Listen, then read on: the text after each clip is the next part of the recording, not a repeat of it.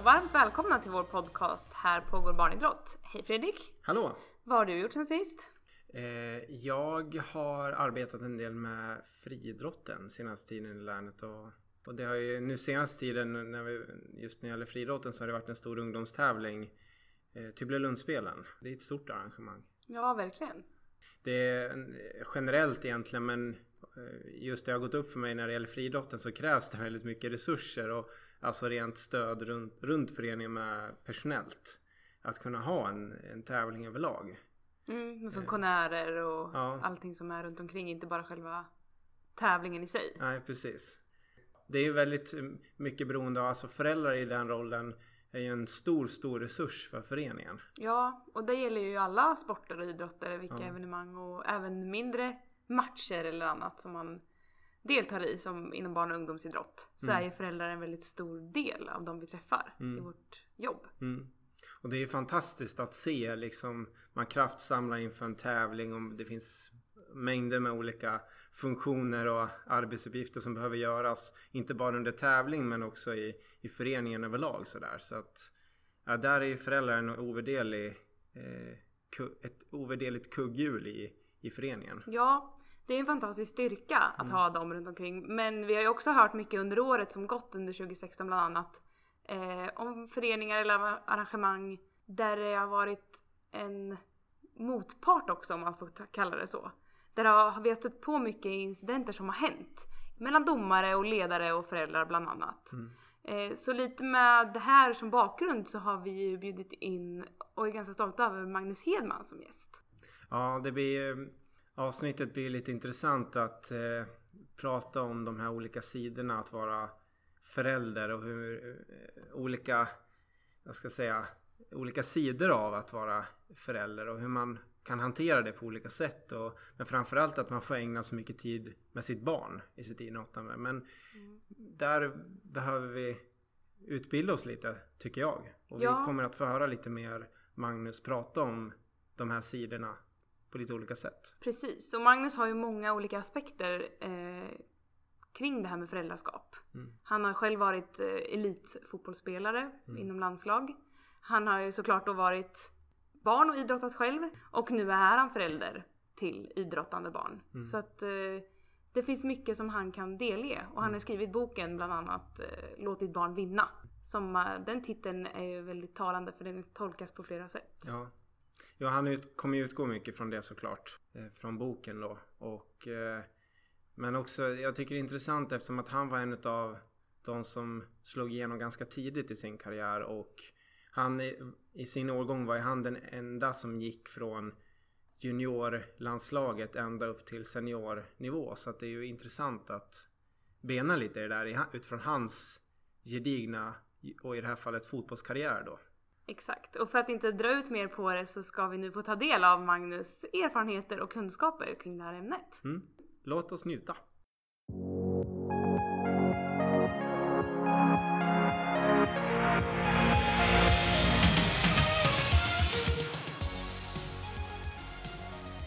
Hej Magnus Hedman, Hej hej! välkommen! Tack så mycket! Väldigt kul att du vill vara med. Mm, kul att vara här. Det tycker vi också. Eh, jag har också med mig Fredrik Jajamän. Som eh, gästprogramledare kan man kalla det. Ja. Hur känner du för att vara med i vår podd? Nej men det är kul. Jag tror att det uppfyller ett bra syfte så att eh, jag ser fram emot vad ni ska grilla mig med. Härligt. Mm. Du ska ju få föreläsa för oss eh, lite senare här ikväll. Mm. Eh, men vi kommer, så dels lite, kommer vi prata lite om föreläsningen, men också om din bok Mm, eh, som du har skrivit, Låt ditt barn vinna. just det. Varför har du skrivit boken? Eh, framförallt för ehm, jag tyckte till slut vid något tillfälle att det hade gått lite långt med ehm, hur vi föräldrar är gentemot våra barn som idrottar. Eh, sett väldigt mycket. Eh, jag har tränat x antal ungdomslag. Jag jobbar mycket med beteendevetenskap som jag har många utbildningar i. Och jag tänkte att det här är ett sätt att få barn att hålla på med idrott längre. Det är egentligen det som är syftet till att jag skrev boken. Inte att vi ska få fram fler proffs eller någonting. Utan mer att hur, hur ska vi förhålla oss till våra barns idrott?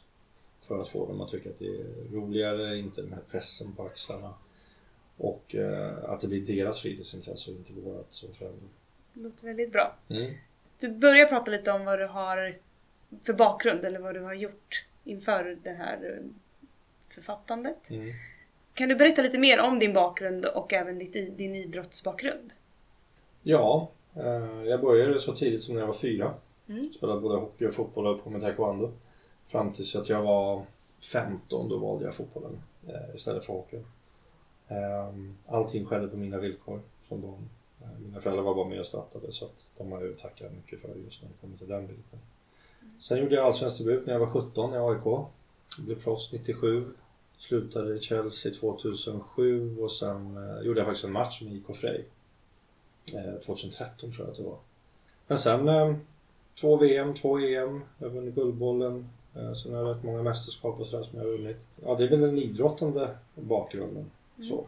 Efter min karriär hade jag väldigt svårt eh, att förhålla mig eller att hitta. Jag hade en frågeställning hela tiden. Vad ska jag göra sen? Vad ska jag göra sen? Och egentligen så sökte jag min identitet. Ehm, testade narkotika en gång, blev beroende i ett och ett halvt år. Tog mig tillbaka därifrån. Det tog väl tre år ungefär för mig. Ehm, skrev en självbiografi då om, om den delen av livet. Alltså fotbollskarriären och sen fallet och så vägen tillbaka. Sen kom då den här boken för barn. Och det där är också, är också en väldigt stor del i att hjälpa våra barn att inte tappa vem de är. Och inte bara prata om vad de gör utan eh, liksom påminna föräldrarna om att det är inte eh, fotbollsspelare som sitter vid matbordet utan det är våra barn. Det blir så väldigt lätt att man bara pratar idrott och sen eh, glömmer man att fråga faktiskt hur mår du? Mår du bra? Utan det är snarare hur gick träningen? Så att det där är också en sån sak. Nu säger inte jag att mina föräldrar gjorde fel men jag har varit en sucker hela tiden på att prestera, prestera, prestera. Vilket ledde till att jag var ju fotbollsspelare Magnus. Eh, Så när jag slutade så var egentligen det jag sökte var min identitet. Inte det här med spelning för 60 000 varje hemmamatch och sådana saker. För den var ju borta då. Så att eh, där var väl eh, huvudgrejen. Så att många delar av det som jag tar upp i boken är ju, som, det är ju självupplevda. Även mig som idrottsförälder där jag kunde stå liksom och tycka att Lans, Lancelot och sju år gammal, fan det där måste han kunna nicka bättre liksom. Många av de här sakerna är självupplevda både som fotbollsspelare och som förälder. För jag står inte och tror att jag är Messias utan det här är sådana saker som jag själv har eh, gjort misstag med också.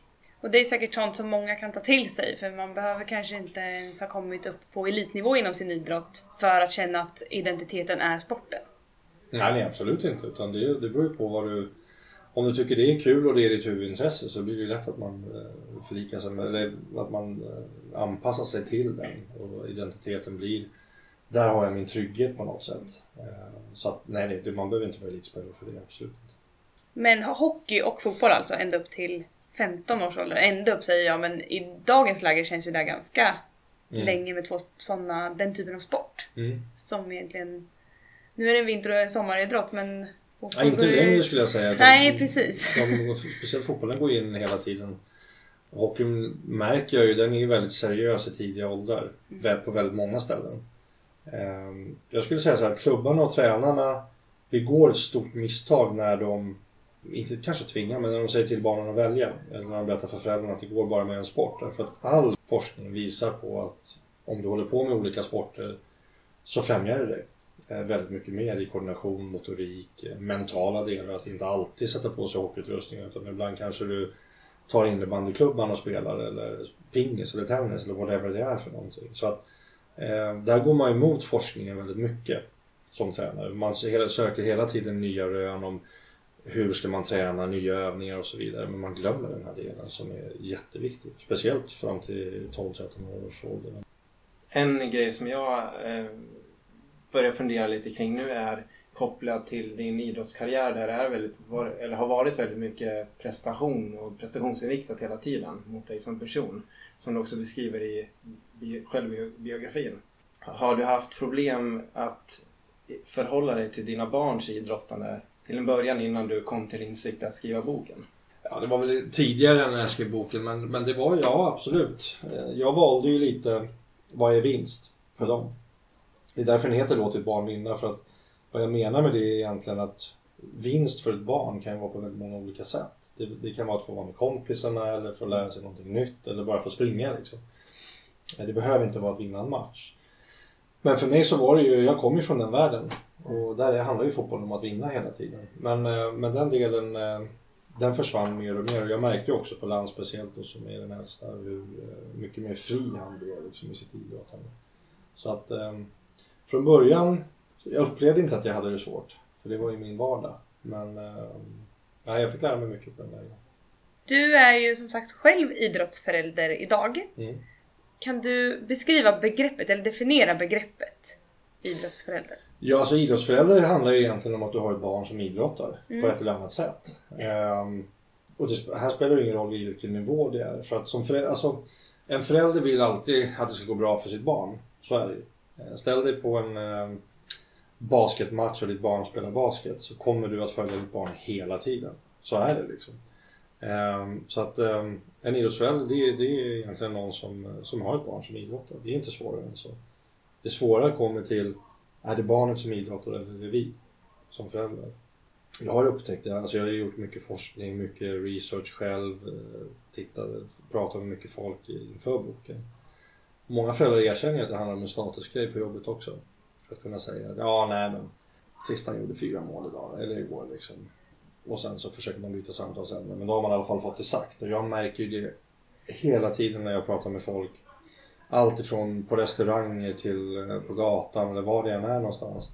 De måste, eller 95% måste få med att deras barn är duktiga. För det blir en sorts statusgrej också. Man kan vara stolt över sitt barn men att vara idrottsförälder är väl egentligen ett eh, epitet idag där jag skulle nästan ta bort det och bara säga förälder. Eh, och skita i ordet idrottsförälder. Vi är ju inte skolföräldrar om vi liksom fokuserar på barnets skola och gör läxor förälder. Så jag tycker det är det bästa att ta bort det där idrottsföräldrar till bara. Ja. Men hur skulle, kunna, eller hur skulle en förälder kunna förbereda sig på att vara just... För det är en, boken är ju skriven i olika eh, teman eller situationer som man kan hamna i. Och, mm. eh, och hur skulle man kunna förbereda sig som förälder kring idrottande, sitt barns idrottande? Nej men det är ju just att tänka igenom eh, situationer hur bör jag vara eh, för att mitt barn ska må så bra som möjligt under match eh, eller träning eller turnering eller whatever det är för någonting. Jag gjorde ju inte det och det är där man kliver i fällan lite därför att den berör ju så mycket idrotten. Eh, som jag sa, man tittar på sitt barn hela tiden och man är inte van att se dem kanske missa en målchans eller göra mål eller bli tacklade eller vad det är för någonting. Bli utbytta och tycka att sitt barn får spela för lite tid. Alla sådana där saker handlar ju någonstans om att kan man förbereda sig på det, ja då, då tänker man igenom det och sätter en, en ram för sig själv som förälder. Okej, okay, ja, men det här kan jag stå för. Och framförallt så kommer mitt barn eh, må bra av det, att jag är med och tittar. Eh, så det är väl mer så skulle jag säga att eh, det är svårt att man läser på för att det blir ju ofta så att har du ett intresse av idrott så tar du ditt barn till den idrotten först och låter han eller hon testa den. Och sen har du tur så gillar hon eller han samma, samma idrott som dig själv. Mm. Och där har du ju en, ett eh, förhållningssätt till just den som jag hade med fotbollen till exempel. Jag kan ju kanske inte tycka att det är lika kul om vi eh, går på, på pingisen i sporten så att säga. Men när jag ser eh, min yngsta artist liksom förlora sig, vara glad och sådär. Det ger ju mig eh, liksom den känslan jag vill ha. Men det tar ju ett tag för att um, jag pratade med någon förälder. Jag, jag sa det, men vad skulle du göra om din små började, uh, började med balett? Nej men det får han inte göra. Nej vadå? Nej men alltså jag, jag gillar inte balett. Och där har vi problemet. Liksom. Det är nästan som att föräldrarna lever, eh, lever sig själva genom barnen i idrotten. Så är det mycket också. Uh, men det där är också någon form av sån här det har blivit en, en, ett överhängande som ett paraply att man går alltid till att föräldrarna ska uppleva en karriär de själva inte fick eller och visst är det så kanske i vissa fall men jag skulle snarare säga att det är, det är att man vill att det ska gå så bra som möjligt för sitt barn och man tappar det där någonstans. Sen såklart så finns det säkert för många att um, man gärna skulle se sitt barn bli fotbollsproffs som man själv inte har blivit det såklart. Men det finns väldigt många olika faktorer kring att man, man blir som man blir. Vi har funderat lite utifrån boken också på tre perspektiv som idrottsförälder. Och eh, lite tips och tricks inom olika områden som förälder till mm. ett idrottande barn. Vad tycker du att man kan tänka på som förälder vid match och träning? Att vara förälder. Eh, att aldrig eh, coacha från sidan. Eh, för det är ju så att någonstans så, vi är inte i omklädningsrummet. Vi vet inte vad som sägs där. Eh, vi har ett barn som har en, en egen vilja som är beroende på ålder så har man kommit just så långt i sin utveckling mentalt också. Ehm, och sen så ska man själv stå och skrika. Så det finns tre olika viljor. Och det där blir en press på barnen. Ehm, så jag skulle säga att ehm, var mer eh, berömmande och ett stöd. Så. Utan att säga vad de ska göra. För där kommer liksom gränsen. Så fort du säger till ditt barn vad de ska göra, att då är det inte de som gör det. Nej, och de här diskussionerna, eller om man hamnar i en sån här diskussion, så upplever jag ofta att man hamnar i svart eller vitt. Att Mm. ah, då får man inte heja, eller man får inte ropa alls, eller Mm. man får inte hurra vid mål eller applådera. Och vi vill ju inte ta död på engagemanget eller upplevelsen av idrott, precis som du sa, när de förlorar sig i pingis eller Mm. väldigt Mm. Glada jag tycker man ska heja och uppmuntra och, och sådär. Det tycker jag absolut. Ehm, men det är just det där att man kan, man kan fråga sig, vill du att det, att det, att det ska gå bra, så bra som möjligt för ditt barn? Vill du att hon eller han ska utvecklas och liksom ge sig själv få, få chansen? Ehm, ja, de flesta säger ja. Då är det ju någonstans så att om du inte får lära dig själv att ta beslut på plan. Lära dig orättvisor som domare till exempel. Eh, hur liksom, jag som barn ska agera när jag får ett domslut emot mig eller med mig och sådana. Alltså orättvisor som, som händer på planen. Utan om min pappa eller mamma ska visa mig hur jag ska reagera så kanske inte det är det bästa sättet. Utan du måste få, du måste få växa upp och bli den personen som du kommer att bli. Och likadant med idrotten. Du måste få bli den typ av fotbollsspelare, om du nu tar fotboll, som din kropp och din knopp säger. Eh, inte som någon annan, i det här fallet föräldern, ska tycka eller tänka. Så att egentligen så är det liksom grundregeln är absolut heja, klappa. Eh, men berätta inte vad de ska göra. mycket bra tips. Och det andra perspektivet som vi har tagit upp det är idrottsförälder i hemmet. Alltså hur man ska prata och stötta sitt barn. Eh, inte direkt vid matchen. Och den situationen börjar ju egentligen i, kanske i bilen hemifrån matchen. En grej som fastnade för mig när vi, för vi har ju setts tidigare. Mm. Eh, och en sak som du sa vid det tillfället var en situation mellan dig och din son i bilen hem. Eh, skulle vilja utveckla det lite? Mm. Från en match? Ja, det var en turnering de hade vunnit i eh, Karlstad, det var min yngsta son. Eh, och då tänkte jag just att jag ska testa nu på vägen hem och se hur mycket fotboll pratar han. De hade spelat, eh, jag tror det var torsdag, fredag, lördag, söndag och så finalen gick på söndagen. Eh, de vinner, får sina medaljer och sen så sitter vi i bilen och så, nej jag ska inte lämna fotbollen nu. Jag har liksom kramat om honom och det har varit det ena med det andra och så. Han nämner inte fotbollen på hela vägen hem till Stockholm. Då pratar han om annat. Och det är där någonstans att eh, jag är väldigt försiktig hemma med att ta upp fotboll. Eh, mina barn, och det kanske låter konstigt, men de är inte så att de slaviskt följer fotboll på TV. Absolut inte. De gillar att göra andra grejer och sådär. Så att de får ta upp det. Om de vill prata fotboll. Sen tycker jag att man, alltså, om jag märker någonstans att det kan vara liksom de kommer hem och kanske inte, jag, jag känner inte att de har den här passionen och så. Då bör jag ju gå in som förälder och fråga om det är någonting som har hänt eller någonting. För då, då handlar det snarare om att du ska ta hand om ditt barn. Men, men när det kommer till, eh, till idrotten, det finns fruktansvärda exempel just på det här när, man, när föräldrar har glömt att det är sitt barn de pratar med. Och eh, det finns ingen förälder som vill sitt barn illa på det sättet. Utan man gör det för att man, man är så inne i det själv. Eh, så att där är lite, eh, för mig så handlar det mer om där att eh, självklart stämma av om de tycker att det är kul och om allting funkar och sådär. Men när det kommer till att snacka matcher och situationer och sånt där, då, då får mina barn ta upp det. Men det är rätt kul när de väl gör det för att de, då kan de fråga så här. Ja, hur, hur ska man göra det här pappa? Och så svarar jag och så säger jag, fast nej det där kan inte du. För pappa är pappa liksom. Ja. det, är- det är ju så. Så att, ehm, eh, det, det, och där märker man just det här föräldrar barn att vi är liksom pappa och mamma. Ehm, och då är det så bra att en annan vuxen liksom kan, kan vara med just om man pratar idrott eller vad det är för någonting, skola så. Eh, Så att, ja, den relationen har jag med mina barn. Jag kan inte fotboll. Tredje perspektivet. Eh, och där så funderar vi lite kring idrottsförälder i förening. Alltså hur ska, skulle föreningar kunna jobba med de här bitarna för att främja ett bra beteende vid idrottsanläggningarna? Alltså klubbarna har ett väldigt stort ansvar och eh, när jag föreläste på regeringskansliet så, så ställde de en fråga till mig vad, vad jag tyckte att de kunde förändra. Mm. Jag tycker ni ska göra så att ni säger man ska istället för man bör. Uh, nu har fotbollsförbundet börjat ändra det här till att uh, man ska. För att finns det ingenting uppifrån som säger eh, hur du ska göra så kommer det här vara, öppet för ännu större tolkningar. Ehm, och sen kommer vi till klubbarna som de måste ha en värdegrund som gäller för hela föreningen. Och är det så att, ehm, att vissa lag liksom går utanför den här ramen då, eh, då måste klubben agera. För i många fall så är det ju tränarna själva som får skit.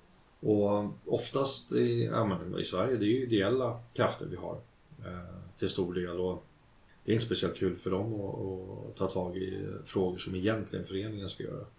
Så att jag tycker att det ska finnas en tydlig värdegrund. Det ska finnas, eh, som det gör i vissa klubbar, att man, eh, man har ett, eh, ett dokument som tydligt eh, förtäljer vad du, eh, vad du förväntas Eh, att göra och inte göra som förälder. Och det signerar du sen. Och tyvärr så är det ju många gånger som ett barn blir avstängt på grund av föräldern. Så att eh, det där avtalet, eh, det tycker jag att det, det ska finnas. Och det ska vara föreningen som formar ett sånt. Men eh, vi saknar det på väldigt, väldigt många. Och finns det inte en värdegrund beskriven så är det väldigt svårt för mig som förälder att veta vad jag sätter mitt barn i för typ av verksamhet också de hamnar i en förening och sen så vet inte jag riktigt vad som gäller därför att det finns ingenting som beskriver det. Man säger att alla ska ha kul och alla får vara med men ja men i vilken, vilken Det är lite mer förväntningar på båda parter i, i Ja ja absolut. Så. Absolut. Sätter jag mitt barn någonstans så har ju föreningen ansvar för mitt barn när de är där också. Så mm. Det är ett givande och tagande.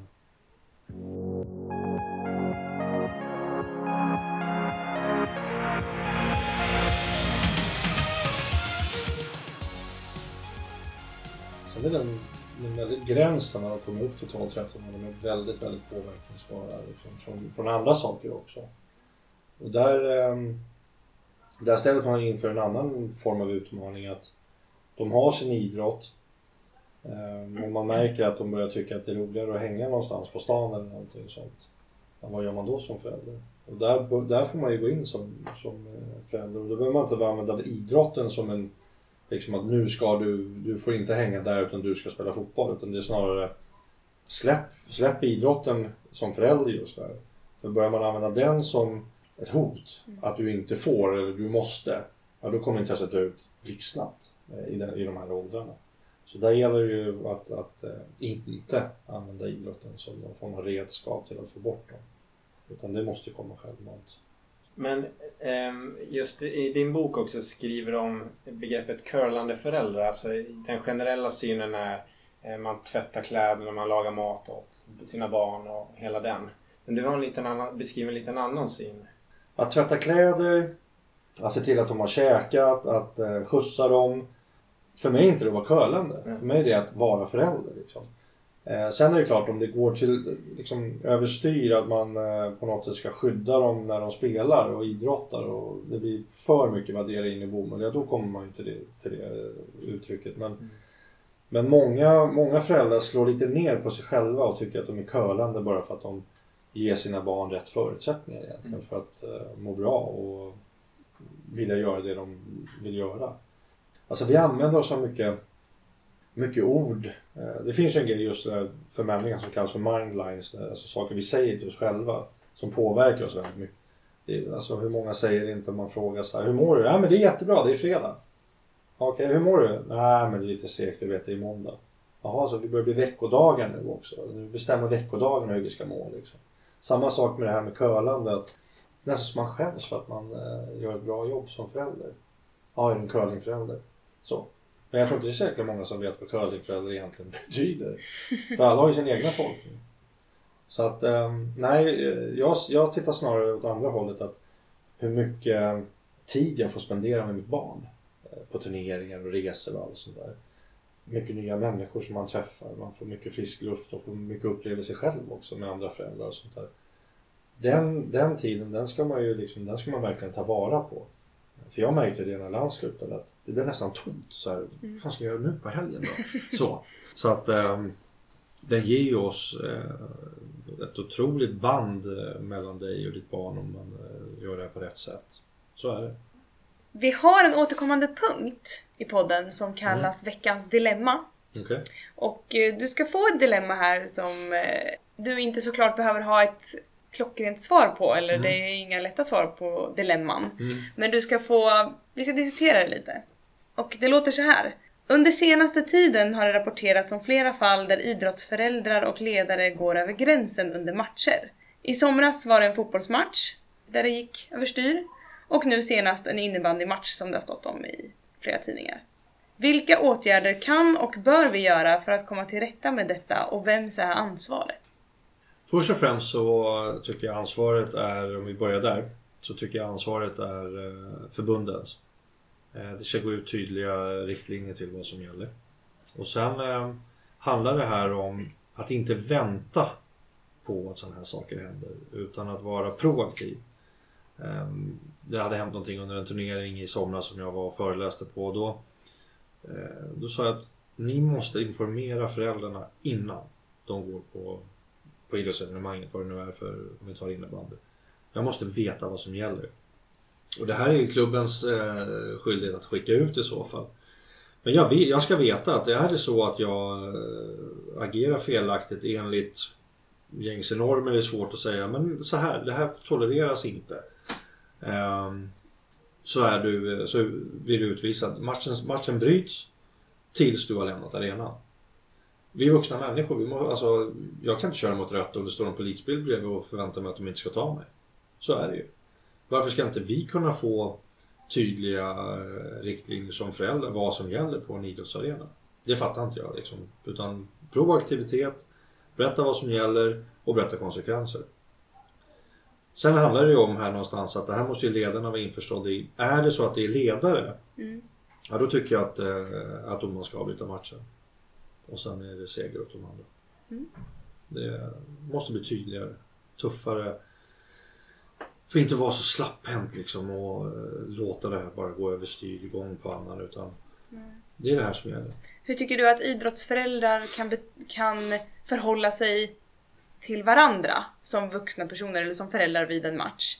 Hur skulle du göra om du såg någon annan eh, bete sig olämpligt eller skrika och gapa eller vad det än kan vara? Hur tycker du att man ska förhålla sig gentemot varandra som idrottsföräldrar som inte egentligen är en del av matchen på det sättet? Nej, och där, där handlar det återigen om att man eh, måste bestämma på föräldramöten och dylikt innan. Eh, hur ska vi agera och hur gör vi om det är så att någon liksom kliver utanför? För att det, det är ju lätt hänt. Och att man kanske avdramatiserar det där redan innan. att Fan, jag kommer själv göra fel. Jag kommer ropa någonting. Eh, säg gärna till mig liksom. Så. Ehm, och är det någon... Det är det här kollektivet. Eh, hur ska vi säga till varandra? För ofta så pratar man så här feedback och hur man ska liksom komma till tals. Vi ska påminna varandra och sånt där. Men man vet inte hur. Man har inte gjort en överenskommelse där. Så det är återigen en sån här proaktivitet. För det är svårt under Står jag där och är skitförbannad och har skrikit ut massa grejer så kommer någon, nej men du Magnus nu får du väl liksom skärpa dig. Så hur säger man till varandra? Så. Ehm, Och hur mottaglig är du i det här Ja, ja. fallet då? Du Precis. kanske bara... Nej men jag kommer ju vara liksom i affekt. Ja, så. exakt. Och där handlar det ju liksom om någonstans att ja, men vi har kommit överens om hur vi ska säga. Och klarar man inte av det då Nej, då, då, då är det ju upp till klubben. Då ska klubben agera. Så, så att mycket hamnar ju på klubben men jag tycker det är dags att det faktiskt görs. Sluta ha skyll på att ni inte har tid, då ska ni inte jobba med det. Ehm, För det är många så här, men vi har inte tiden och Eh, ja, vi har inte resurser och nej men då är frågan, ska man bedriva en verksamhet som faktiskt kan vara direkt skadlig för, för barnen? För att det är ju någonstans så här att Många pratar om att ungdomsidrott det ska man hålla på med för det är så fostrande och bra. Men det kan också vara bland det mest traumatiska för barn eh, och människor. Eh, om det inte görs på rätt sätt. Och jag har tydliga exempel i min bok på det. Så att, nej. Och där handlar det återigen om förbunden. Vi, vi, alltså, det måste komma uppifrån och de klubbarna måste få hjälp i hur man gör. De föräldrarna som skulle behöva höra den här informationen kanske är de som är allra svårast att nå? Ofta. Ja, de kommer sällan på min föreläsning. Mm. Jag tror sällan att de öppnar boken också. Ja. För de tycker att de gör rätt. Och de tycker att det funkar. Därför att ditt barn gör fyra mål per match fortfarande. Men eh, sen har det, efter sex månader när de har växt till sig lite och säger att jag vill inte hålla på med det här längre. Eh, varför då? Nej men jag pallar inte med att du skriker. Då har du gjort fel. Så att eh, eh, vi blir lite sådär lite barn själva i det här faktiskt. Mig själv inkluderat alltså när jag, tidigare. Jag hoppas att vi når dem via podden nu i alla fall. Ja, förhoppningsvis. Så det, här, alltså det är viktigt att se att det här handlar inte om att vara anklagande eller säga till folk att ni är fel. Utan det handlar om att så frön. I att faktiskt bli en, eh, en bättre förälder. För kan du inte sköta dig som förälder under en, under en idrottsmatch eller träning. Ja, men hur ska du uppfostra ditt barn i övrigt då? Alltså det är, de gör inte som vi säger, de gör som vi gör. Och du kan inte säga till dem att nej men du ska sköta dig, du ska inte säga sådana saker eller höja rösten. Så står du själv och gör det på lördagar och söndagar. Så att det här går ju så pass långt in i eh, hela föräldraskapet. Att du faktiskt eh, tillåter dig själv att, att eh, tappa det. Mm. Eh, eller i alla fall tappa större delar av. Ja, det här är ett otroligt viktigt och brett ämne som man Mm. kan prata om hur länge som helst känns det som när man kommer in på det så här.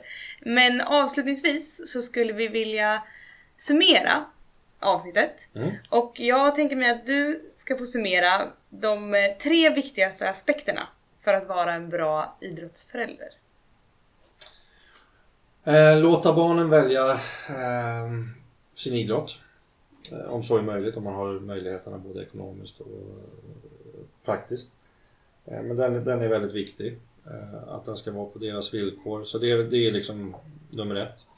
Nummer två är att låta dem bestämma vad som är vinst och inte. Är det så att de eh, tycker det är kul att vinna matcher, ja men fine. Ehm, tycker de bara det är kul att vara med eller träffa kompisar så är det också en grej. Och den tredje, den tredje delen där Det är just det här att Låt barnen utöva den sporten som de gör. Stå inte och berätta för dem vad de ska göra. Ehm, lägg inte så mycket vikt i om de lyckas eller misslyckas eller om de vinner eller inte. Många föräldrar säger ju så här, nej men det spelar ingen roll om eh, mitt barn vinner eller förlorar. Men de får bara glass när de har vunnit.